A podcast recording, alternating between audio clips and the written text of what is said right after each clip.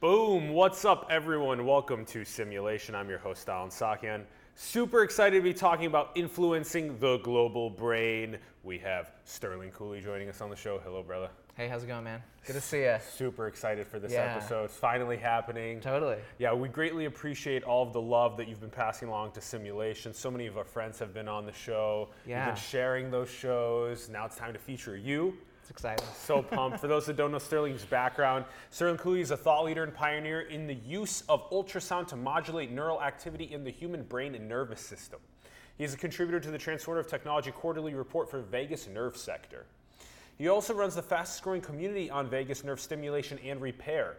His other interests are in bringing a neuroscientific understanding to how the modern corporation operates to increase well being, productivity, and human thriving within the organization. And you can find the links in the bio below to sterlingcooley.com as well as the Facebook group. That's facebook.com forward slash groups forward slash the Vagus Nerve. So do check that out. Join that group.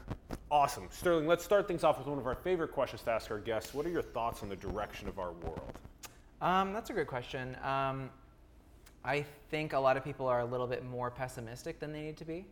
Uh, I think we have to have a framing of optimism because that's the only way we can find really good solutions. And we have to be curious enough to be receptive for the answers. So I, I think while it might seem really chaotic, the, the flow of history is actually probably going in a good direction. What are what are the most pressing things that you think we need to embody in order to make sure we're not just another collapsed civilization? Um, well, I think we need to realize that the whole planet is together. We're all in this together. Like our fate is the same as everybody else on this planet. Um, and I'm really, you know, maybe I'm jumping the gun, but I mean, I think we really need to get to Mars like as fast as possible. Like that should be one of our number one priorities, honestly, because we need that kind of redundancy. We need that kind of decentralized uh, system. We're very centralized. We have we have blockchain, but humanity is on one big rock at this point in time, and that's a pretty dangerous place to be. So, Yeah. So adding a couple celestial bodies decreases the existential risk. Exactly. Okay. Exactly. Okay. Cool. Yeah. Cool. Yeah. Yeah. It's a very cosmic. Yeah. Yeah. We got to take Yeah. care of this house as well. Make sure this house doesn't burn down. Like you said, it's, it's so interconnected with the eight billion of us and all the species. Exactly. Let's get into the journey. You're born in Oregon. Mm-hmm. How did you pick up your interests in neuroscience, consciousness, this field as you're growing up? Um, well, I was a bit of a loner growing up. Um, I was hugely into just being on the internet, not really getting into the gossip at school or anything like that. And I just was like a sponge. So I think I happened upon some show called Coast to Coast AM with like George Noory, which was like an old like AM, FM, or an AM radio show. And they had the weirdest guests on, and I would sit sit at home in middle school and just listen to these people. And then I heard one person, uh, Stuart Hameroff, who's a MD at, um, in Arizona, and he was talking about microtubules and consciousness and this incredible stuff. And I was like, this is amazing. There's just something about it just struck a nerve for me. And I couldn't really do anything because I was like 13, 14 at the time, but I kind of set it aside in my back of my brain. And then when I was about 23, I was like, what's Stuart Hameroff up to? And so I Googled and I realized he was doing some incredible neuromodulation using mm-hmm. ultrasound. Mm-hmm. And I was like, this is it. Like, I knew it back then when he was talking about microtubules, even though I didn't know what they were really. And then I, I read about the, the new ultra, ultrasound stuff and I was like, this is definitely going to be the future. And what are microtubules? Yeah, microtubules are basically the cytoskeletal scaffolding in all of your cells. So, what makes your cells not just amorphous blobs and able to hold a shape that's like long neurons? It's entirely dependent mostly on microtubules, which extend out like these big straws. And uh, Stuart Hameroff found out that these tubulin that make it up are like these self assembling particles or, uh, or they're proteins. And they, they may be able to process information individually. So, so people think of a neuron as like the central node of, a, of an information processing system. He discovered that it might actually be like the strands inside of it, the microtubules, that can calculate really complex information. So So microtubules act as scaffolding within cells to make them have a shape Yeah. Uh, okay. Yeah. And and to, to be able to hold all of the interior complexity of the of the cell. Mhm. Interesting. And Yeah. they're made of proteins. The scaffolding, the microtubules are protein. They're made of proteins. Yeah, so they're tubulin that, that like arrange uh, by themselves and they can extend or shrink. And in, uh, in your cortex, you have these big pyramidal cells, which are like tons of microtubules that are, that are steady for most of your life. And they kind of act as like information processing centers. And so it's a really new theory. It's been around for about 30 years now, but it's a really cool theory. And then the same, similar um, with cells uh, for the rest of our body, as Mhm. our neuronal cells have microtubules as well. Yeah, every cell Yeah, in your body has, Has microtubules. Okay. Some of them are more seemingly specialized in the brain Oh yeah. in terms yeah. of how they're arranged. Yeah. Yeah. Okay, and then um, okay, so then at 23, when you were like, okay, neuromodulation, I'm Mhm. really interested in this. Then yeah, teacher, take us from that part of the journey. Yeah, so uh, I essentially just I essentially just dove in headfirst, not really knowing what I was getting myself into. And I was like, okay, this is it. And, and I've started I started my first business at 18. So I was like, there's got to be some opportunity in here. And it turns out that there was. Inte- essentially, there's a huge gap in terms of people who are able to bring really smart uh, ultrasound physicists to the space of clinical uh, applications to actually provide the hardware to research this uh, work. So there's a big gap that I was able to just fill, really because of luck. Really was just a, a good timing in the market, and I saw an opportunity. And so I was able to essentially provide the, the, some of the equipment, the ultrasound, to fill the gap in clinical neuroscience. So it put me right in the fray in like, you know, working with Jay Sanguinetti, uh, Stuart Hameroff, uh, Jamie Tyler, who's, who ran Thync for a while. Um, you know, so it just put me in this cent- central location to work with these amazing people in neuroscience and, and engineering. Um, and so it really took off from there. Within 12 months, I was already in China, like manufacturing ultrasound. So it was a, it was a pretty wild, fast, fast meteoric rise. And that was with Berkeley Ultrasound. That was with Berkeley Ultrasound. Okay, yeah. okay. And prior to that, you were doing um, ID Tech camps. This Yeah. Was, you were uh, lead instructing some C++ programming. Mhm. Okay. Um, and after teaching programming and game design courses, Mm-hmm. um, the, the Berkeley Ultrasound, um, you said there was, this is, this is called, um, the brain simulation platform is called LIFUP, Low Intensity Focused Ultrasound Pulsing Stimulator. Right, pulsations, yeah. Pulsation. Okay. Yeah. Okay, and so yeah, so teach us about that and then Mm-hmm. what that was like, because this is reversing depression, helping treating Alzheimer's and dementia, all Mm-hmm. different types of variable illness and disorders of the brain, including uh, eradicating tremors caused by Parkinson's. So many Mm-hmm. Yeah. things can potentially be healed with Mhm. this. Yeah, so walk us through what this was like. This was Yeah. 2013 was the start of this. Yeah, right? so at end of 2013 and really got started in 2014. And by 2015, I was in China manufacturing a really a perfect culmination of all the requests from the clinical uh, applications that were coming in for, they're like, well, we want to treat depression, we want to treat PTSD, Alzheimer's, dementia. And so I had to take their specifications and you know see what we could engineer in terms of something that was small, portable, affordable, easy to program. You know, there's a lot of pain points in this industry. It's very complicated stuff, and so I wanted to try and make it simple enough so that you know any uh, any grad student could kind of dive in and start getting into the into the work. And so, uh, culminating in my my I think it was about five months in China in Shenzhen, uh, through the help of uh, shout out to Ryan Bethencourt and Mhm. SOS Ventures and and Sean O'Sullivan for helping me get in there. And so we manufactured this really slick, portable, small uh, research device that could allow you to like program ultrasound, stimulate the brain, and do all kinds of amazing stuff. Um, and so from that, it really opened up this door to, to see like what really could be possible here uh, with ultrasound. And so through that, you know, I started reali realizing that you, it's not just the brain that you can stimulate, but neurons run through your entire body. And so I, I've recently come, come across the fact that you can actually stimulate other parts of your cranial nerves, trigeminal nerves, and other parts of your body with, with ultrasound really effectively. Yeah. And, and we have some assets to start showing here Mhm. too that I think can help us. Yeah, yeah. Yeah, yeah, yeah. Okay, so you, so you, the, what you were manufacturing in Mhm. 2015 was this portion here. Yeah, Okay. so that's a transducer. That's where the ultrasound comes out. So I was working on those and the electronics that drive it. Yeah. Yeah. And making it Exactly. easily programmable. Correct. Okay, to, Yeah. to change things like the uh, like the hertz, the frequency, these yeah, things. yeah. The intensity, Intensity. the pulse rate, the frequencies. Okay. Um, in some cases, you can change the focal distance, so you can, you know, steer the ultrasound beam. This is going into the deep brain. Is uh, you know one of the applications I'm currently looking at right now for pretty similar to what Jay Sanguinetti is doing in terms of mindfulness, meditation, that kind of stuff. mm-hmm. So that's a current application. And then, so when you guys were figuring out to to manufacture this, was Mm-hmm. it a uh, was it kind of like we're gonna we're gonna create this for uh, like clinical use? Was it for Mhm. personal use? Uh, clinical use. Yeah, clinical use, yeah. yeah. And then um, uh, to eradicate some of the ailments that we have with our health. Yeah. That was kind of the thing. Yeah. Okay. And then It, it, it all started originally in the temporal window, so right here, so really above your temple, right above your eyes, on your forehead, kind of.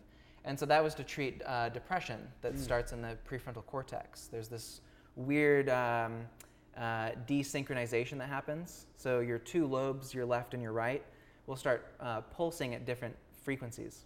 And that's a, that's a big indicator of depression Mm. actually. So the original usage of ultrasound was to try and regulate the both hemispheres to, to synchronize at the same time in the alpha band. And that was uh, some work kind of pioneered by John Allen, Dr. John Allen in, uh, in Arizona as well. So he's, a, he's like the mentor to Jay Sanguinetti. Mhm. And so that's really where it started with Stuart Hameroff and, and all those people. And so then the distribution of this um, through Berkeley Ultrasound ended up Mm-hmm. getting into the hands of some. You guys ended up manufacturing, getting into clinics. Yeah, yeah. Yeah. So mostly in Tucson, and you know, er, kind of some clinics around the world, Cool. In small limited applications, because there's a lot of you know, there's a lot of uh, issues with the FDA, and Totally. it's you know, totally. it's, it's a it's a very advanced. It's on the very edge of research. So Yeah. there's a lot of you know, there's a lot of work that needs to be done still. Yeah, to, Yeah. to make sure that we're not harming people by accident. That Yeah, the- the, technology is, yeah, exactly what we yeah. say it's going to be doing. Yeah, all that kind of stuff. Mhm, That it's mhm. tested properly. Yeah, Yeah. yeah. Yeah, yeah. So then that was that was five years of doing that. yeah. Okay, and then um, we have yeah. So That's additional. another example of what Mhm. that would look like. Damn, this looks like it's yeah much more uh, like 2030 or something. yeah. This looks like a satellite from space going into your brain. but- Yeah. this is just a you know a mock representation of what that might look like with with uh, ultrasound. So yeah, you know, uh, pretty much the primary applications right now that people are looking at is really taking a single transducer and putting it deep into your brain to try and affect like the limbic structures, the basal ganglia. Um, some of that work is around um, you know your ego, your sense of self, rumination, which are things that really contribute to depression like your sense of you know are you good are you good enough do you are you you know so part of this is to try and turn that down a little bit to try and make somebody somebody's lived experience a little bit more comfortable mm-hmm. so that's kind of the current application that a lot of people are looking at Mm-hmm. Yeah. Mm-hmm. Mm. Yeah. yeah Okay. and so this is just some you know this is kind of what, what it looks like when the ultrasound goes into the skull and into the brain so you can see kind of there's kind of a tar- small targeting area uh, it's called sonication and uh, yeah so this is this is some pioneering work on on how to stimulate the brain using ultrasound Mm-hmm. Yeah. Damn. So it's a lot of that. Uh, the the rumination on if I'm good enough. Mhm. That's usually what gets. You said it's the left and right temporal lobes are not in synchrony, and that's Yeah, in, in, in some cases, yeah, that's that's seemingly what uh, John Allen discovered. Um, and so if we look at this one, it's a little bit cut off on the edges, but um, some of the We'll some of the in. work. We'll bring it in right now. Oh, yeah. okay, Yeah. cool. Mm-hmm. So some of the work. So the original work was uh, hitting the prefrontal cortex with ultrasound to try and regulate the left and right part of the prefrontal cortex. But now the the search is actually deeper into the limbic system. Mm-hmm. So it's essentially looking at, you know, regulating people who don't feel safe or feeling unloved or feeling bad emotions, these kinds of things. So really regulating like stress and fight or flight response. Um, so people can feel kind of, I guess, better in their body to feel more centered and more grounded. Um, and so th- this is where this is where a lot of the research research is right now. Um, so yeah. Yeah. Okay. Okay. Yeah, because going in, yeah, deeper is harder to the limbic than it is closer to the surface level of Yeah. the yeah of the cortex. Yeah, exactly. Okay. Exactly. Okay. Um, all right, and then yeah, the next so the next asset shows some of those limbic infrastructures. Yeah, yeah. So this is this is more of a cross section. So the limbic system is really represented in this very centrally located part of your brain. It's uh, like hippocampus. This is like where memory, emotion, fear, stress, a lot of this stuff resides. The the sense of this self even resides in here as well. And so it's a really important area to stimulate. But whereas most of my colleagues are attempting to enter into the brain through the very top down and trying to penetrate through the skull and a lot of matter, there's actually a lot of work showing that there's another way into the limbic system. And it's not through the skull, it's actually through the cranial nerves that enter in from underneath your head. Yes, yes. And so that's really where where I've actually started shifting a lot of my attention is to how do we get into this is like considered the back door of the brain. That's Yeah. very under under um, underexplored, but there's huge potential in that area. Yeah. So there's Yeah. there's you ha- twelve total cranial nerves. Yeah, yeah. 12 Mhm. total cranial nerves, and the vagus nerve is the tenth. Yeah, so the vagus nerve is the 10th cranial nerve and Okay, cr- let's show the next slide too with this. Yeah, keep going. Yeah, Yep. yeah. So the the so basically the this is an this is a shot from underneath the the brain, Yep. so looking up, and you can see there's a lot of a lot of these nerves. So essentially, the the tenth cranial nerve right here, uh, X, is the vagus nerve. So it regulates heart, lungs, your stomach, your your your your throat. So how you speak, um, tons of stuff. Even reproduction, hormones, your level of stress, safety. There's a lot of stuff is tied up in that one uh, nerve branch. So it's pretty much a direct input directly into your brain. And this the networks are very interconnected. So it's a direct access to your limbic system. And these all run up the spinal cord. Um, so these are separate from the spinal cord. So this Some is run up the spinal cord, right? Yeah, so there's the so the parasympathetic nervous system, which is your sense of safety. Generally speaking, it's the ventral vagal. That runs outside of the spine, of the spinal column. And then the sympathetic nervous chain, which is the fight or flight chain, which is where you feel scared and fear, uh, actually runs through the spinal branch. Because then that enables you to flight if you need to with Yeah. the motor function. And it's the most important thing to be protected too. So if you think of you know predators in the wild slashing at you, not to give you too much of a graphic image, but if you if your if your instinct is to survive, you would want your most important functions of running away and finding food to be as Protected. protected as possible. Interesting. So they're in the spine. They're very protected.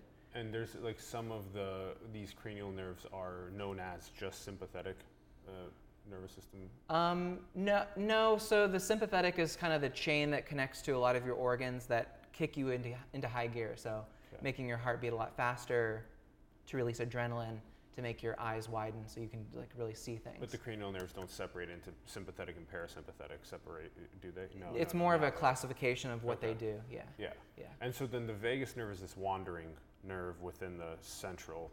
There's like is Mhm. there's two of them. There's a left and the and a, A right, left and a right. and then there's a an, uh, there's a dorsal and then a ventral. Okay. Uh, so ventral means it comes out of the front, and then dorsal is out of the back part Mm, of your brainstem. mhm. And there's a left and a right side, and it, it's it's really a wandering nerve. That's what Yeah. the word means. Vagus is Latin for wanderer. Wander. Um, And that's how it connects to the. yeah, so The this is it wanders and- all the way through your body, and so there's a, there's so many graphics I could show you, but um, it really does connect to so many of these other parts of your body. Yeah, So- let's go to that next one, which is the tenth. Yeah. Yeah, yeah, exactly. So here's kind of a overall view of the 10th cranial nerve. So uh, again, this is where it exits from your uh, brainstem and it runs down here to your throat. So it controls your ability to speak, uh, to swallow as well. It uh, influences hearing. It influences your lungs, uh, brachiation, how much oxygen you breathe, your heart, your liver, your stomach, your spleen, your pancreas. Controls gl- blood glucose levels, insulin release, Damn. digestion. There's a whole bunch of stuff that's very intertwined with this uh, this vagus nerve. So, um, and basically the vagus nerve is two main things. So there's um, uh, uh, efferent cells or efferent lines that go down, and afferent which go up.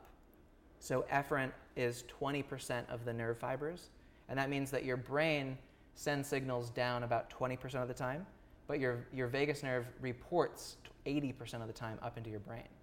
And so this tells you if you're hungry, if you're, if you're full, if you're tired, if you're thirsty, if you're horny, if you're any number of things that are connected to this. If you feel sick, if you feel like you got to puke, all that stuff is reported on your vagus nerve.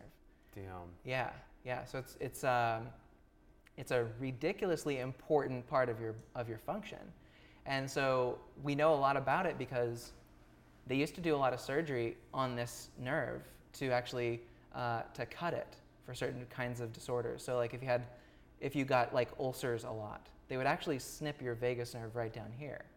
That's like a very common thing. But what they found is that in the in the populations in Scandinavia that actually had this surgical procedure done to, to snip their vagus nerve from the stomach um, down, uh, that they had a way fewer incidences of Parkinson's disease. And some people are like, well, what's going on with that? And they found out that most likely Parkinson's starts in your stomach Mm. and then it travels up your vagus nerve into your brain. Whoa. Yeah. So it's it's really important. It's a really important nerve. So you got to really take care of it. So, the, so, so, so much of what's going on in our bodies, uh, organ systems, are actually being communicated up. So our brain only becomes aware of them because the organs are communicating it through the vagus nerve up to the brain, Exactly. And then we make our next decision based on Mhm. on that feeling that we're getting. Yeah, yeah. So it's super important for, and and one of the other things was in terms of, so there can be like surgical accidents, or for whatever reason, a car accident where it gets severed a little bit closer to the head, and this is the one of the interesting things is that they found that people who had a severed vagus nerve higher up had a way higher incidence of schizophrenia. Mm-hmm. So it means that the, the brain is essentially waiting for input from the vagus nerve. It's not getting anything and it's hallucinating inputs. And that's, that's possibly a reason why, you know, people can hallucinate when they have, you know, schizophrenia. Damn. Some dysfunction of the vagus nerve. I'm excited to talk about uh, stimulating this as well. Let's yeah, do, totally. Let's do um, the factors affecting breathing, which is the next one. Yeah, so um, so for a lot of people watching, you might be like, how do I stimulate my vagus nerve? Mhm. It's, it's actually really pretty easy. Um, breathing with your diaphragm. So you can take deep breaths like, that's kind of a starter way to do it. And then another way is to breathe in and hold. And this is called a Valsalva maneuver. And you actually squeeze in your chest and you kind of do this squeezing method right here in your, your chest cavity. Here with your diaphragm, and then you slow exhale. And so what that's actually doing is it's it's in a way pinching the part of your vagus nerve down here that runs through your diaphragm that holds your lungs uh, in and out. So that's like a very easy way to stimulate your vagus nerve. I, I really recommend that for most people who just want to see like what it's like uh, to get started. Um, Do you think it has something to do with the amount of oxygen that we take in that stimulates our body through a like a Mm. much deeper breath and then we hold it in Yes. and then we're giving it more time to absorb rather than the immediate like shallow breaths. Definitely. The, the oxygenation is really key. Um, so, and yeah, it, it's a very interconnected system. So, more breathing expands your uh, bronchi in your, in your lungs, and your vagus nerve runs through that, so it's getting stimulated.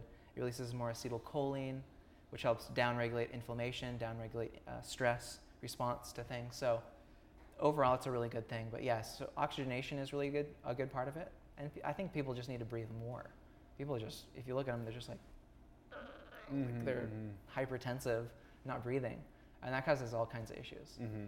yeah Ah, Mm. yeah, yeah, Yeah, the deep connection to good. breath. Yeah. Yeah. Yep. yeah yeah, Okay. hmm All right. so yeah in terms of other ways to stimulate your vagus nerve um, where it gets more invasive where it's not more it's not very natural This is um, external though. This is still. No this is this is actually under the skin This is under the skin. yeah so But this you is can you can do this outside of the skin too, right? You can in a way, yeah. Okay. Yeah, this is a very this is this was uh, FDA approved for treating epilepsy. Okay. Yeah. So for people who really really needed help, um, they found that stimulating the vagus nerve during an epileptic fit actually reduced the severity of epilepsy Mm. of an epilep- of like a seizure. Okay. Um, Wow. yeah, so it's very, you know, this, this network goes all the way up into your brain. So, um, yeah, so essentially there are, I don't know, probably about 40 to 50,000 people walking around with this implanted in their body Already. already. Damn. Yeah. And, there's like how many millions of people have epilepsy around the world? Something like that. it's, well, I mean, I think it's like 120,000 that Around. could oh, potentially have this. Oh, yeah. okay. Okay. It's not Yeah. that. It's not it, that that would be the I've looked at the market size for this and it's closer to about 120,000, Okay. maybe a little bit closer to 200,000 worldwide, Okay. something like that. So it's a it's a relatively small market in terms of people who are able to have this implanted. Um, but I mean, this is kind of a first step in terms of like I think transhumanism. Like this is directly modifying a very important part of your neurology. So you're putting in um, a pulse generator with like Mhm. a lithium-ion battery, something like that, Yeah. and then that uh, connects via like an electrode Yeah. um, to wraps around the vagus nerve. Mhm. And yeah, it's called a cuff. It like wraps around it like this, like fingers. Yeah. And then it only activates when is it like a remote activation when I'm fe- when I'm uh, having an epileptic episode? I I stimulate. You have a watch on Yeah. that has a magnet and you run it across. It's under your skin and so you can run it across. So if you feel like you're having it, then you can activate it. wow, and that's it'll so go for about a minute. transhuman. Yeah. Yeah, yeah. Yeah. So you can on demand stimulate your vagus nerve. Wow. And so the odd thing about this was that even though some people, it worked really, really well. So it's very, very uh, good procedure in the, for the most part. But people who even they didn't have any reduction in epilepsy noticed that like their major depressive disorder actually went away Hmm. after about six weeks of having this installed. So that got people to wonder, could the vagus nerve be related to depression also? Yeah, yeah. And so through a lot of research, they did clinical trials, and they found that for people who don't have epilepsy but have major depressive disorder, like treatment-resistant depression, essentially, um, that it actually helps treat depression very well. So the FDA approved it for that as well now. So this can this can treat depression and epilepsy, and eating disorders. Now they're they're doing this this for because the vagus nerve regulates your sense of uh, satiation, hunger. It's all it's all in there. There's a lot of important stuff in there. I'm curious um, as to this being uh, a like an, an like an appendage, like a physical appendage that we bring from from outside that to solve kind of what is a what could be viewed as like a second order like symptom of, of like what is a, like a first principled uh, disconnection from like nature. Like Yeah. something yeah. So yeah yeah yeah yeah. I get what you're saying. you get what i'm saying yeah. So what do you, what are your thoughts about that? Um, I mean, I've definitely this is this is a lifelong question. Uh, Like when you deal with technology that can help people, like you say, well, should we should we even be in a society that needs to create technology to help these problems that could likely be related to lifestyle and, and the environment and Mm-hmm. Yeah, people right. being Yeah. Mm-hmm. stuck inside of uh, cubicles all the time. And I think these things are definitely good questions to ask. But the reality is like this is easy. This is this is something that we can have implanted in you like pretty darn fast. And then from this creates the change, the the the room for change. So people who have these kinds of things, they notice they're they're going out in nature more often. They're th- this is life-changing kind of stuff. Okay, so it's harder to repattern someone's behaviors towards like source or spirit than it is to potentially um, add something in that makes them more transhuman that that Yeah. that can um, maybe create that deeper interconnected connection. Yeah. Damn, that It's ar- artificial is the key word for the future. Artificial. It does seem to be that way. Yes. Absolutely. Hey, whatever, it- whatever it takes. Yeah, I mean, the, the thing is, like, when it comes to epilepsy, the reason that was approved is because epilepsy is not something that you want to live with. It sucks. yeah It's life altering. yeah, and it can't. It's it's not just as easy as saying go get more trees and sunlight and ocean. Yeah, for your epilepsy. Yeah, I correct. can't say, you know, you have Yeah. epilepsy, go eat more dirt, get more, Yeah, d- yeah. like, bacteria, you know. Yeah, yeah. there's- It's very complicated, totally. Yeah. The way the physiology interacts with the environment is very complicated. Yeah. Um, it, it is crazy that it's just such a crazy thing like that the first order disconnection from from source and spirit is now like Mm-hmm. augmented by uh, technology to maybe get us closer to that and towards Mm-hmm. the unity. It's a very interesting dance that we're playing with with the tech. Very interesting dance. It is fascinating. Well, we fail to do it ourselves. Yeah, yeah, Period. yeah. And if we don't get it right within, if we don't take those steps, they're going to do it for us. Don't ask me who they are, but uh, they're working Yeah. on it. Yeah, if we, yeah, that's a, that's the, that's a good way to put it. If we fail biologically to Mm. recognize the interconnectedness ourselves, then um, the civilization will collapse unless something comes in to save the day. And maybe This that is what's the- coming in to save the day. Yeah. What's Yeah. what Sterling's working on, and everybody else that we have on this show are doing just that. They, have, Well, I they hold the key to. Yeah, we, this is this is a key technology, and I, I do want to say like you know I, I have a friend who, who works at Stanford who is a he works with this technology and he'll jump down my throat if I don't say like you know epilepsy is not I don't think curable by getting in nature or anything like that Yeah, necessarily. There's totally. some there's some genetic things that, that are happening. in- Yeah, in when there, you so yeah when you have that yeah. tumor pressing on your amygdala and you're going to kill your wife and your kids, there's like there's no way. yeah, yeah, there's right. sometimes Yeah, where you know uh, really technological intervention is very helpful. Yeah, yeah. And there's not really like you know am- any amount of meditation that you can do to yeah, make epilepsy any amount of meditation and anything also um, yeah and, and the, the argument of nature is that oh well then it's that person's time uh, to, to, to, to su- that is that that's part of the consciousness experiences Yeah. is to go through that process of suffering and committing that Right. that act and going through that versus the argument of the technologists is that we can eradicate that suffering we don't need that suffering Mm. to happen we we Mm-hmm. can prevent it that person can ha- live a healthy life and then that's kind of going against the natural uh, of na- of what's natural Exactly. so it's a very interesting complicated conversation that we've been having the last like couple weeks especially about like the role of indigenous wisdom and the role of technology Mm-hmm. yeah, uh, it's true. It's Yeah. uh, it's hard to say. I mean, uh, you know, I think we'll get the, into this later, but we're, we're part of this big superorganism, Yeah. and we're all trying to find an optimal path forward. So s- some people will try an optimal path that doesn't end up working, and some people will try the path that does work.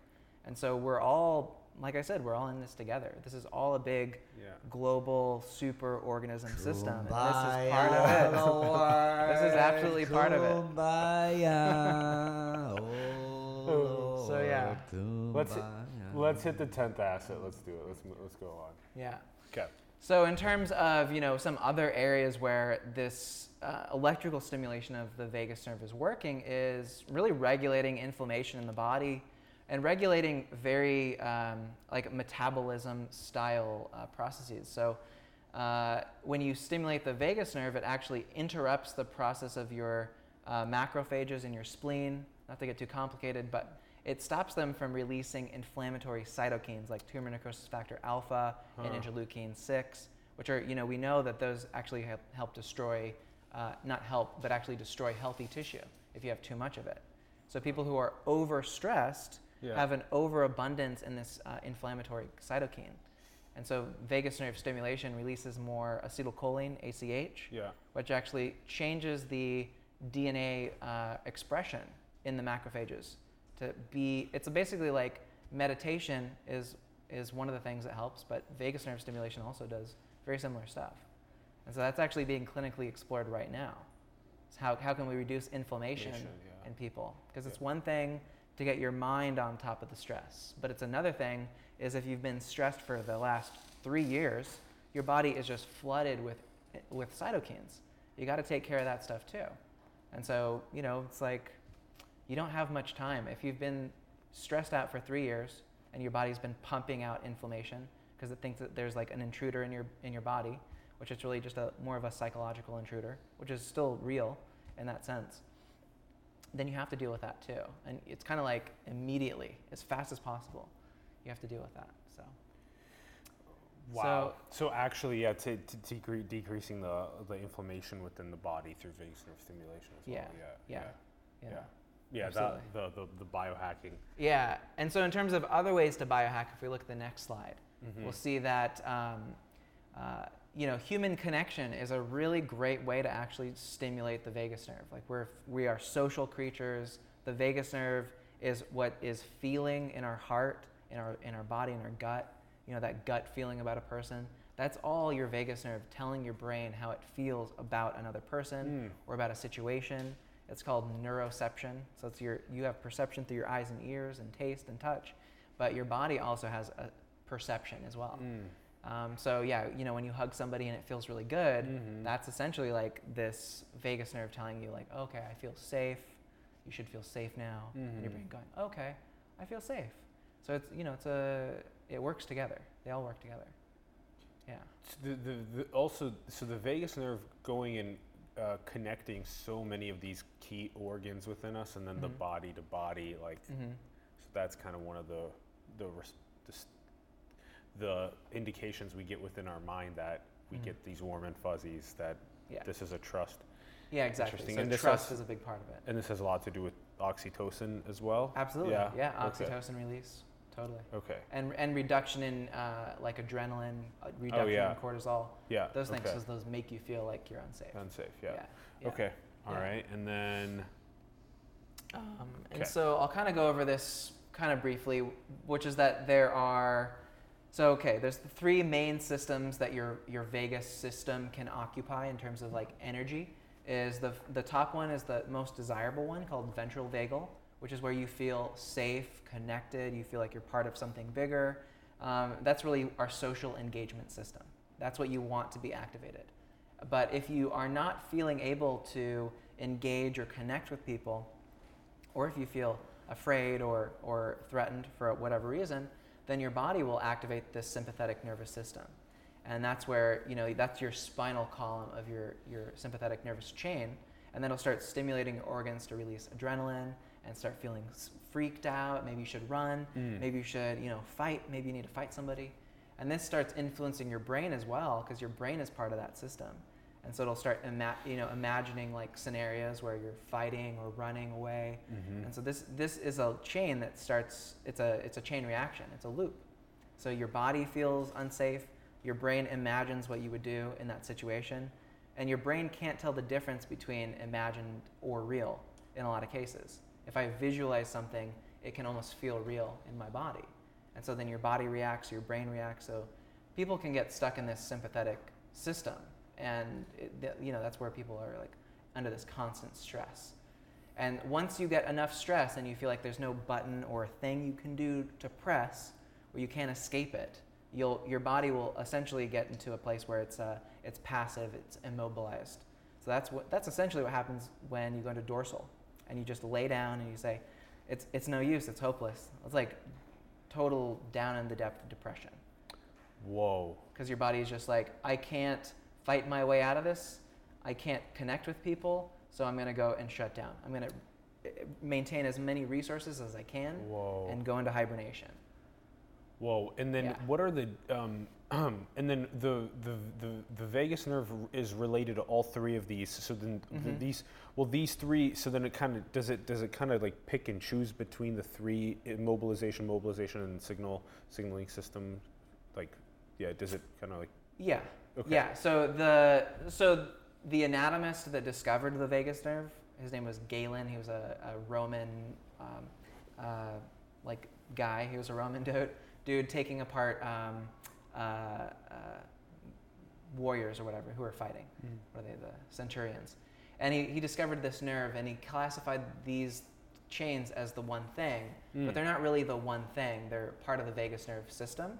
Um, but they once they looked at it closer, they're like they're actually kind of like a little bit separate. So there's dorsal vagal is separate from ventral vagal, but they are sort of in the same kind of uh, they connect in Mhm. the same area of the brain. Okay. And So how, are how did he acquire the cadavers?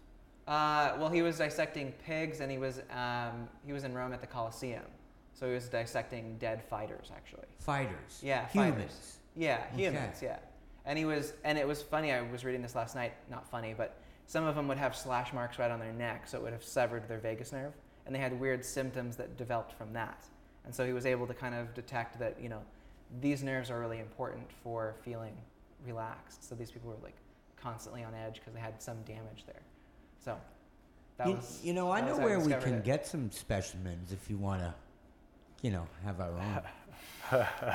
the cities. No worries, no worries. potions, okay. But we, we understand a lot more about this than he did. He- That was about 200 AD. I Exactly. believe. That's why I'm saying now is a good time to uh, experiment once again with hu- human beings. It's it's also yeah it's it's nuts thinking about the the what we, what we were doing to discover the initial um, uh, parts of the internal operating systems uh, Mm. in the past and like what technology we have now to discover the internal parts of the operating system that we live in. Yeah. This is this I feel like we ebb and flow between the different states here so frequently. Right. Yeah. Yeah. Yeah. So th- your body basically is in one of these at either time for the most part, but there is one where, so if you, for instance, are activating dorsal and ventral, you can have this really intense feeling of safety with another person. Mm-hmm. That's very Yeah. visceral. Yeah. And so you can actually activate ventral and dorsal at the same time Yeah. and that's a really coveted uh, kind of coveted thing. And then you can also do. Uh, That's maybe when you're in love or something. that's when you're in like deep, deep mad love with somebody. Okay. Yeah. Yeah. That's like the that's like the the pinnacle of what your system can provide, pretty much. yeah. Yeah.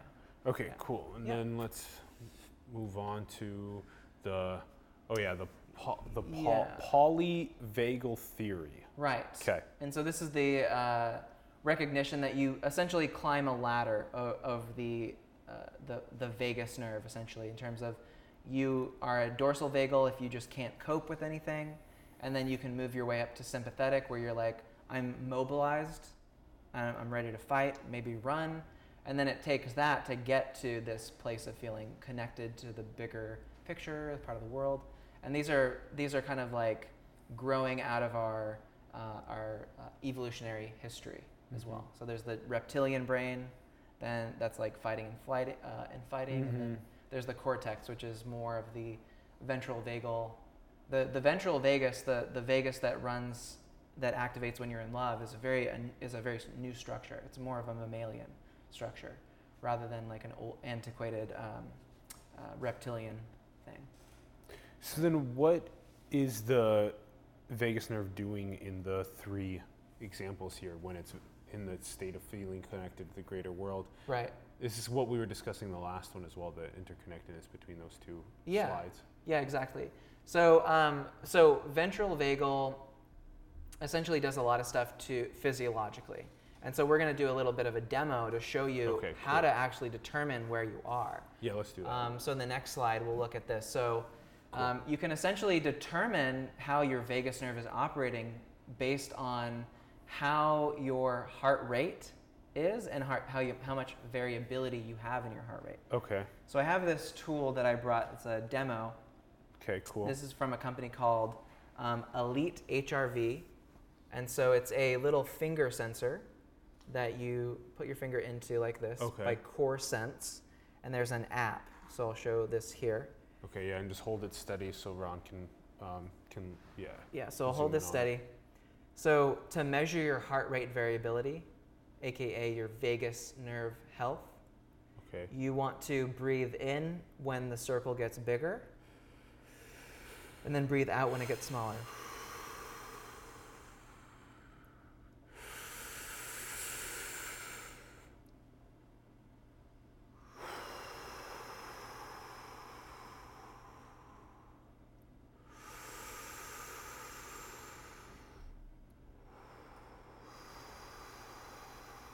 And do we need to click start too? Um, no, it's no. no, it's, it's, auto sensing it. it's auto sensing it now. And so basically, my variability score is about 55, 57. Okay. And that's a little bit low, um, but I'd definitely say because I'm on a live stream, I'm probably right a little now, bit yeah. more, you know, in mobilization. With a heart rate of 100 and a variability of about 55. Okay. yeah, pretty much, which is pretty high, I'd say. I'm definitely uh, you Yeah. know, ready ready for But the it just went down to 79. It seems like it's kind of jumping quite a bit. Yeah. Yeah, exactly. So if I'm talking and moving around, Oh. it definitely affects it. So Okay. And what do you learn from um, seeing the measuring heart rate variability related to the vagus nerve? Yeah, so if you're in really if you're in a really stressed out state, your vagus nerve, your ventral vagus nerve is not activating as much as it should. And so your vagus nerve connects to the bottom side of your heart and it's called the vagal brake. Mm. So it puts a brake on your heartbeat. Mm. Mm. So essentially if your vagus your ventral vagus nerve is working, then it'll send a, a short burst to your heart to slow your heart rate down. and then the vag- then the ventral vagus nerve will will sap activity and not activate as much, and then your heart rate will increase again. So in people who are hypertensive, what's gonna what you're gonna see is that there's no variability at all, which means that their ventral vagal system, their their social engagement system, is just not working at all. It's just not activating. So it means that they're probably in uh, in sympathetic nervous chain activation, meaning that they're like they're in fight or flight. And so that's what you would see. So you'd see like pretty much a flat line across here, and this variability number might be down like to 13 or 20 or something for like really hypertensive people. And that means you're in a state of like your sympathetic nervous system, your Right. fight or flight, your yeah. Panic. yeah, pretty much. panic. Yeah. uh, when your heart rate variability is just barely Right. varied at all. Yes. And like r- super relaxed is super varied. Yes. Yeah. So you if you're relaxed, your heartbeat should should sound like a jazz song. So it should be like dum dum dum dum bum bum bum bum bum bum. Uh, So it, it goes faster and slower with your breathing. yeah. So when you breathe in, your heart rate increases, and when you breathe out, that's when your vagus nerve, your ventral vagus nerve, slows your heart rate down. So it's slower, and then it, the the chain continues like that. And so that's a good sign. You you want to have that. So you can do it for yourself at home. If you can measure your heartbeat, you can take your finger fingers and put it on your pulse on your Yeah, wrist. yeah. Yeah. Or even Or- yeah, I was just feeling it right here even. Yeah. Just just in your yeah. in your throat here, yeah. or right here, this spot right here, this soft spot. Your heart's just below that. And so if you breathe in, your heart rate will increase, and then it should slow down. Might even skip a beat if you're really relaxed, actually. Yeah. Yeah. Yeah. So, um, so Feels that's great. that's heart rate variability. It's so, important to be able to feel our, our heartbeat. Yeah. Yeah, and us, so so in terms of you know that's kind of what that looks like. And so if we go to the next slide, the company Elite HRV released some data on 24,764 users of this same technology. Mhm. And what you'll notice is that it's it's a bell curve distribution. And you know the average is about pretty much where I was. I'm about 55 during this Yeah. interview. Normally I'm about 67, 70, you know, if I'm just sitting or whatever. And so what I've what I've noticed from this is that um, people influence each other. So Yeah. we have a social engagement system. So I'm pinging you, you're pinging me. Yeah. We're influencing each other in terms of stress level because Yeah. we look to our nearest neighbor to see is there something we should be afraid of. Yeah. it's kind of like the global brain, my, like mass uh, psychology, uh, you know, the mob mentality. Yeah. So we're all pinging each other. So what this shows for me, what I read out of this, is that we're all kind of globally influencing each other's heart rate variability. You know, Yeah, it, yeah. it would be weird if we saw like a like a dumbbell kind of distribution where it was like one population down here and one population down here. Yeah. Yeah. Um, you might see that if you compared like somewhere in, in a war-torn country versus like the the affluent West. Sure. Sure. You, you might see this big distribution yeah. Yeah. Yeah. but it's this kind of localized area Yeah. for heart rate variability. And so what that says to me is that local populations influence their own level of stress, either up or down. And so that's kind of this idea that, you know, we, we think of our brain as the node in the network, but our vagus nerve is kind of a social network node that, that remembers people in some way. It can it has kind of has a, has a storage system of like these are triggers that make me feel upset or scared, or these are things that make me feel safe. And so these are kind of things that um, that are re- re- like relegated to the vagus nerve. So that's what that's, this is the, what this shows me. Yeah. You, and like uh, like like you're you're giving this perspective of the of, of being able to um, think about things like a, a global brain and the way that you know we Mm. are engaging with each other right now when we can like butterfly effect um, our like states of happiness or stress onto each other Yeah. um, and how uh, that affects our heart rate variability you can see it like on a global scale Mhm. um, areas that are maybe more relaxed are higher heart, higher heart rate variabilities and Exactly. more stressed on lower heart rate variabilities. Yeah. So if you can influence other people around you to towards relaxed states, joyful states, Mhm. etc., then that's these are the big things we can do with spreading memes of that style as well. Um, Exactly. yeah, using Yeah. neurotech tools to get us further towards the relaxed states. Yeah, yeah. yeah. And so this is kind of like people talk about raising consciousness, high, like the upward spiral. This is kind of an indication that, you know, I guess maybe if we measured this 100 years ago, uh, we didn't have the technology to do that, but it probably would have been lower. Probably would have been a lower HRV. And I don't know for, for sure, but I think in the future, as people start kind of engaging more socially, connecting, feeling safer, feeling more optimistic, more creative, more curious, that the HRV of the globe will actually start inching up. Mm-hmm. And so that'll be kind of an indicator of global uh, health. Like the, Mhm. men- the, the mental health of the entire planet could be represented with this one number potentially. Yeah. Yeah. Whoa. Yeah. Do you think the mental health of the planet could be represented with the HRV score? of the planet? Potentially, yeah. Wow. Yeah. Because yeah, I mean, if, if your HRV is low, there's a lot of other things that are happening. Yeah, yeah. High inflammation, high stress, more apt to like be, maybe be violent, to act out, those kinds of things. Um, but if you're more creative, you're more able to solve problems, and we need problem solvers Mhm, mhm. rather than people complaining about the existing order. I mean, we need we literally need people who are able to get into flow state, able to kind of tap into some source, some Yeah. creativity, and really think of big solutions to the problems we have today. Mm-hmm. It's not going to come from like being stressed, you know, this kind Mhm. of lower level. Feels like Earth's global health is like the planetary global health is like further down. Yeah. Like yeah, right now. Yeah, and you have to know this is these are people who went out and purchased the Elite HRV uh, fingertip Oh, sensor. sure. So it's already This is only people- elite. yeah, yeah, yeah, exactly. yeah, yeah. So we don't yeah, have yeah. we don't really have the global thing yet, but yeah, yeah, okay. it's okay. possible. I mean, most of these iPhones have the ability to detect your heartbeat um, with their camera. Yeah, so it's correct. possible Their that in the facial recognition. Yeah, the facial recognition apps. You know, Yeah. there's a there's a big ecosystem that can be coming. Yeah. Yeah. Um, and so, so this is this is another thing.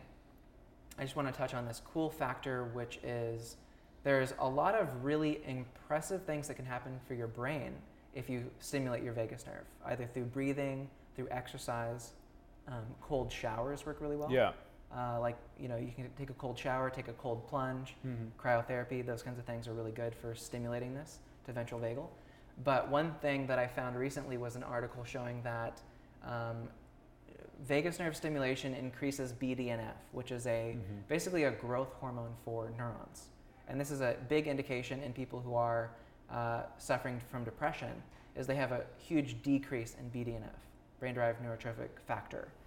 So if you stimulate your vagus nerve, BDNF will go up, and more neurons will start growing in your hippocampus, which is where you know uh, short episodic memory resides. Um, and uh, neuroplasticity anywhere in your brain is pretty much a good thing. So um, if we go to the next slide, there's some actual pictures. Um, so on the left is uh, colored DCX uh, cells, which are related to microtubules, actually. And on the right is just sham stimulation. So this just shows that if you do v, uh, VNS stimulation, you can have really uh, positive uh, growth of important neurons in your hippocampus. And then if we go to the next one, um, we can see that. So this is actually the VNS. That's the sham. It's Okay. switched Okay. but you see more uh, BDNF cells. So actually, a pretty pretty big rise. And this is, um, Okay. I believe, uh, just shortly after, and then after. I think this is after three weeks of stimulation every day. Okay. Oh, every day. Every day. Okay. Yeah. Okay. Yeah. Okay. Yeah, yeah. So it's um, you know, it's not just like neck down; it's also neck up. Yeah. So there's a lot yeah. of good stuff that happens in your head Yeah. as well. So And this is powerful. uh, this is a transcranial.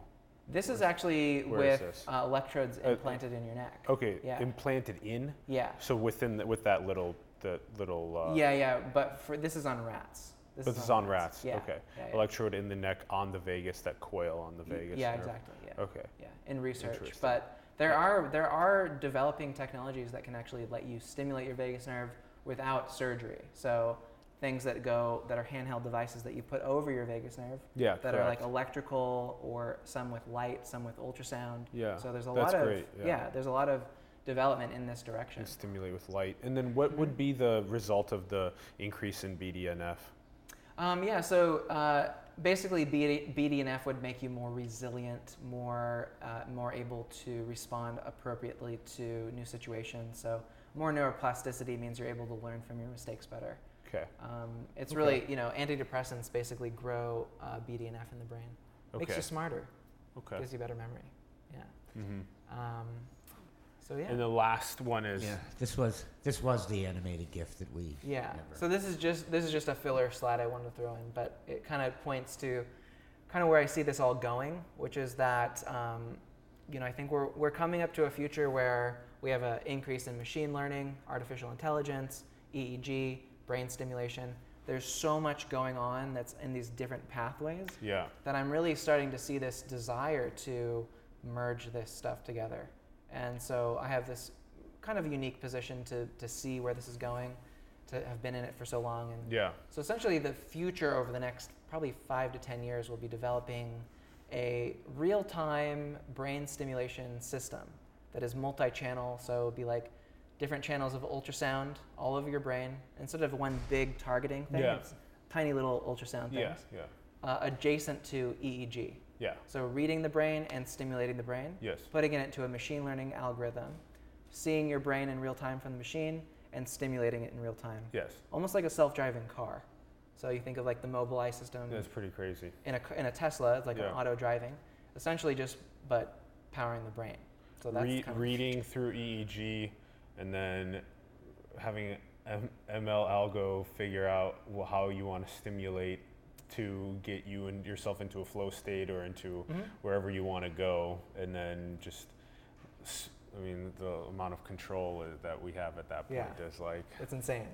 yeah, So probably where it'll start is uh, taking a re- pr- taking a recording of your brain in one five minute segment, and then telling the machine to figure out how to make that happen again by driving it.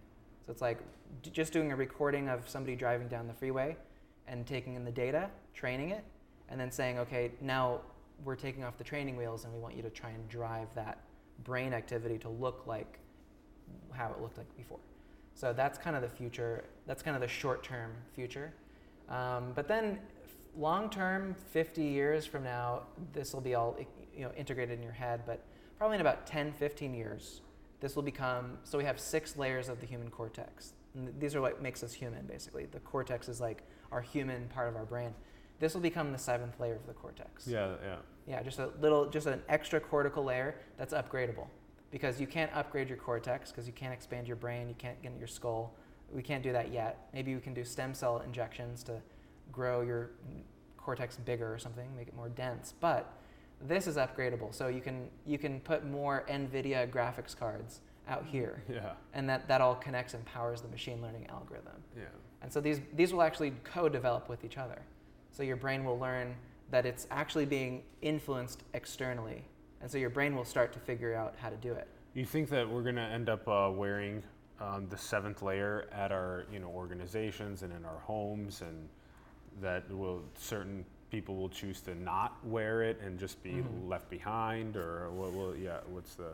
I think it'll be common in brainstorming sessions. So if you really need to like, you know, put on your thinking cap, this will literally be the epitome of a thinking cap. So it'd probably be executive board meetings where they're like, okay, we really need to think this, you know, because the, the rapid pace in which decisions need to be made. Like no mind wandering. You have Right. to super focus, super creative, super flow, S- super on. empathy. Yeah. Yeah. So this will be like Jeff Bezos will be like contracting us and be like, okay, I need I need the thinking cap. We'll have a mobile van that goes to his office, or you know, maybe they'll have these in every executive suite at the top of every building, something like that. So it'll be like a thinking room, a 30-minute thinking room that you go, like at the sales top of the Salesforce tower. They'll have a, a neuroscience lab where executives take an elevator up, sit for 30 minutes, process immense amounts of data, and then go take a nap and uh, spit out their answers after that. Something like that. That's probably where this is going. Ron. This reminds me, I need to change my name to uh, 11 10 1966 BR 2 59 12. Yeah, I mean, it's not. It's um, we're already doing that if you think of it. Like our cell phones, it our cell phones act as an external processing yeah. layer. yeah. So you know, this is just just an extension of that.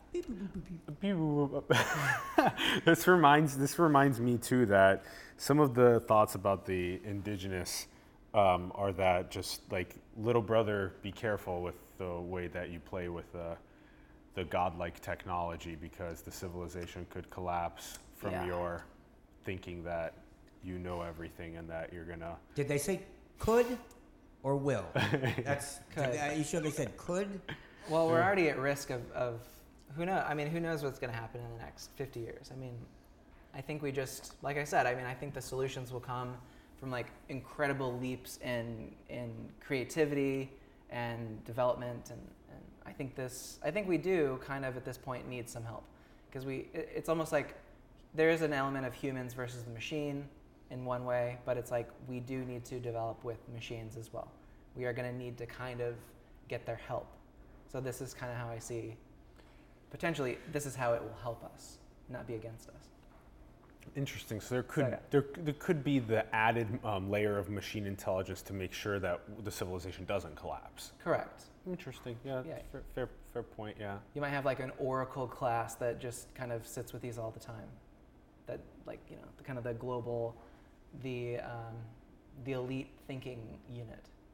Something like Sure. that. Sure. People who are born. This is getting way out there. This is like way I- super sci-fi shit, but and I don't really. Know, I'm just thinking on my feet. This It's like just- tomorrow in terms of cosmic time. Yeah, it is. It's a blink of an eye in terms of when this could happen. But Yeah. you know, we I think about it like I know people who just spend about eight hours scrolling through Instagram, deciding if this is something worth liking or not. So there's there's computing power in the human collective consciousness that's being, I think, wasted. Like, do we like? Does Instagram need to know that a celebrity looks good? Heart. Okay, this this girl in a in a bikini looks good. Yeah, it's like we're we're using computing cycles right now. We're we're U- essentially uselessly. Yeah. Yeah. maybe low, uselessly. with yeah. low utility. Yeah. Yeah. Okay. So wearing a one of the neuromodulation caps. Yeah. Yeah. Could uh, rocket me into creative flow states rather than be manipulated or deceived by w- things that are distracting me. Right. Or I could build up my own repatterning mechanism. So here's the mm-hmm. thing: is like, okay, so I think here's what we're getting at. Yeah. It's that it's that we can take time to repattern our own behaviors towards nature and towards our own self-actualization, collective actualization. Mm-hmm. But is that actually going to come fast enough to avoid some of the civilizational collapse issues we have? Because mm-hmm. we can augment ourselves with this to repattern those behaviors quicker to avoid the civilizational collapse and to re- and to connect faster to um, what provides us with with life, our nature, as well as um, some of the creativity. Okay, all right.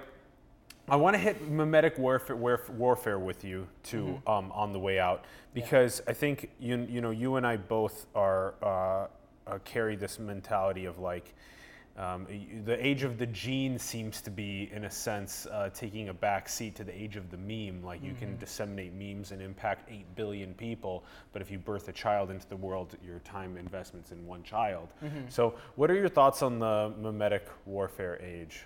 Yeah, so um, it's it's a it's a weird thing of how I actually learned about any of this stuff. It was just by total chance. I was um, learning how to run Facebook ads, and I was it was pretty much 2016, 2017, and I heard about how potentially powerful Facebook ads could be, and I want to I wanted to kind of know if that was true or not.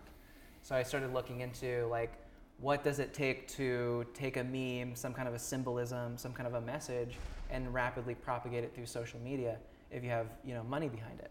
And so I looked into, I had to really research like what is what are memes, what is memetics, and so I got a really crash course through for about uh, 18 months, learning how to do Facebook ads and doing some some better understanding of how people are influenced through social media. And um, you know, it really does, you know, does relate back to my work in neuromodulation, which is, you know, we're using a technology to stimulate the brain. Instagram and Facebook are stimulating people's brains. It's Yeah. like, you know, if you can't make that connection, it's it is there. Yeah. So I'm always thinking about what are the implications of, you know, this is this is a small technology that's going to be in the hands of a very few researchers over the next few years. But what if this gets mainstream? Like, what is the what are the implications? And we already have an example, which is social media. It's uh, machine learning driving a system where you have an input, you have an audience, you put it to their eyes, they give feedback. They, you collect data on that. The machine makes some adjustments, and then it tries another round of stimulation. Yeah. So it's mass. It's stimulation of the global brain, Brain, yeah. through through your phone. Then. Yeah. So you know these are. This is just the thing I think about, whether it's on an individual level in the brain or if it's on a massive scale. And so what I found was that you know through social media, it did seem to. We talked about this earlier, which is that it did seem to be easier to create discord and disconnection with people through these ads. If you're trying to, you know, it's, it's a lot easier to do that than to create some kind of connection. It takes a lot more work to connect people than to just be, you know, just throw out a bunch of garbage onto the It's a lot harder to make news feed uh, or, uh, nuanced multivariability within news feeds and uh, empathy and love and than it Right. is to uh, make things that uh, bi- bias people into tribes and um, yeah and Yeah. Fear response fear response Mhm. endorphins versus uh, versus like love and compassion and yeah, Yeah. unity yeah. Yeah. but then the parallax is also important because then you have actually like uh, ideas that can like build on top of each other um, uh, at times versus just yeah this is kind of another one of the debates between like the like what us is and china is kind of like Mhm. moving forward with Yeah. um, yeah um, i want I, I, also like like like re, like regarding influencing the global brain i feel as though um, we can do it on a on a neuromodulation uh, using neurotechnology basis, these thinking caps, this type of stuff. Um, but when you explain it in terms of just like being um, influenced by even like a news feed or a video or these types of things, I think that that deploys to two billion people like that, and I think that's much more uh, relatable. I think also for people that like this is very important that we have figure out how to how to what is the most optimal way to deploy these um, uh, memetics through the news feeds in order for us to maximize our prosperity and not our, our disconnection. Yeah, that's a huge yeah, one. definitely. And uh, you know, it's the nature of the viral meme. Is it's uh, it's things that it, it's really this whole sympathetic nervous chain. Is you know, it's it's not a coincidence where I'm learning about how people are affected by something they see, how how they the people are viscerally affected by things they see on the internet. They feel it like as if it's a real threat to their being. And in some cases, you know, on a global political level, there are threats, but some people can take a meme as a very real threat, like a saber-toothed tiger is coming out of your laptop. Yeah, correct. So, yeah. so it's a lot easier to get control over somebody's mind if you're using fear on these platforms. yeah. Um, so it's almost it's Damn. almost child's child's play to create um, Love and compassion memes. Yeah. those don't those don't perform nearly as Those well well, as, yeah. as fear-based Yeah. memes. That's the thing is that we gotta kick the um, kick out the the, the fear. Uh, Yeah. because they perform better. Uh, Right. Yeah, yeah, yeah, yeah. 'cause, Yeah. yeah, we need the other ones. They'll never take me alive. Ron, they've taken you so long ago. Yeah. yeah, they got it. We uh, the okay. Let's let's do a couple quick questions on the way out. Okay. Um, what do you think happens before birth and after death? Hmm. Uh, before birth and after death. I mean, besides the obvious answer, you know, reproduction-wise. Um, I don't know. I, I the the non like materialist answer would be something about we are if we're in a simulation or if we're in a hologram, which I think about that kind of stuff a little bit. If we're in some kind of a pre-simulation, then I think that there could be these ideas of archetypes of people that were kind of built into a some some original template that we're born from. Because I've had times where I've seen people and I've been like, "You remind me so much of somebody else that I've met." Mm-hmm. Uh, this has happened multiple times. Totally. Because I've met Yeah. so many people Yeah. through this work, and I'm like, wow, it's like I'm talking to the same person. Yeah. You have the same interests. You have the same look. There's just some part of me that can't ignore that reality. Yeah. So there's something That that, they got loaded from the same Yeah. character archetype. Yeah. right. and there's generally so much variability Yeah, yeah, in yeah. the species and in people that you don't no- normally detect it unless you're really careful Unless to, to really look for it. and that you met a lot of people. Yeah. yeah. Most people don't meet enough people to, to detect that. yeah. generally speaking. But yeah, if you do get out there enough, you go to enough conferences, you're out there enough, you start to notice these things. So I've kind of seen that, and that does make me wonder about what's going on before. What's the loading bay look like? Kind of The thing. loading bay. Yeah, the loading bay of our consciousness before we get yeah. yeah. jettisoned out into the Yeah. into the material world from Yes. the, Yes. the hologram simulation, whatever Yes. that is. Yes. Yes. Um, Yes. And then in terms of when we die, I mean, I've this that's such a loaded question. I, I mean, I don't know. Probably, it's really hard to say. You know, I, I I've personally lost people to suicide. My sister, for instance, and I've thought about that for sure. Because I don't really know. I wish I knew. Part of me wants to know, but, um, you know, I think that What was the? What was the with her? What was it? she um, she was prescribed antidepressants for about three months, and she had attempted suicide before in her life, but never success- successfully. Um, but I think the antidepressants made her really decide to, to go for it, and she she hung herself in Portland, Oregon, in 2014. So um, it really sucked, and I remember I actually was trying to trying to find answers and trying to figure out what happens, and I did find some research on that you know the brain still operates minutes, uh, 15 minutes or longer or hours after you die, and there's some some idea that you're re-encoding your life experience back into the into the simulation. Like it's it's like a it's like a lived experience, and you you like teach a lesson in some way. So that's that's my theory on what happens when we die. But I don't think we're I don't know if we're entirely coherent, but we get kind of like re-shuttled back into the into the hologram in some way. So we do kind of still have a lingering effect. This seems like it also kind of potentially launched you into wanting to understand like what was going on in her brain that made her like yeah, Yeah. decide to do yeah Definitely. which is why you're in yeah this Yeah. field now Yeah. and, And, I work with people who are depressed a lot, so Yeah. I, I I really want to help. Yeah. yeah Yeah. I'm surprised that you didn't mention that at the beginning that that was part of your like that part of your yeah your your Yeah. reason for endeavoring into into where you're at now Yeah, it was a big I mean, I started I actually did get into it before any of that happened. yeah Um, But then that happened during the time, the launch of my company, and so it just became more clear than ever that, that there's the time that's now to do this. There's, I can't wait. I can't, yeah can't yeah fail. yeah Yeah. What's her name? Uh, Carrie, Carrie. Yeah. Carrie. Yeah. As long as we keep her alive in our heart and mention her name. Yep, Carrie Cooley Yeah. Carrie Cooley. Yep, yep. My older sister. She was 30 when it happened. I'm 30 now, so I'm the same age as my sister, Mhm. which has been a interesting thing this year, in particular. But um, yeah, you know. was it just her and you as siblings hmm yeah Yeah, yeah. Her, her, and me, and my, uh, and, and her mom, and mom my yeah. mom, mostly. Yeah. So it's never easy losing someone. Definitely opens up a lot of questions about what happened. yeah yeah Um, but uh, It Yeah. also opens up our imagination to the, the, the possibilities of, you know, who we are. And you're asking these Mm. questions, Allen. Where, what were you before birth? Where do you go when you die? And then we're talking about Carrie. So it does also open our imagination for wonderful possibilities beyond this uh, body that uh, holds us temporarily.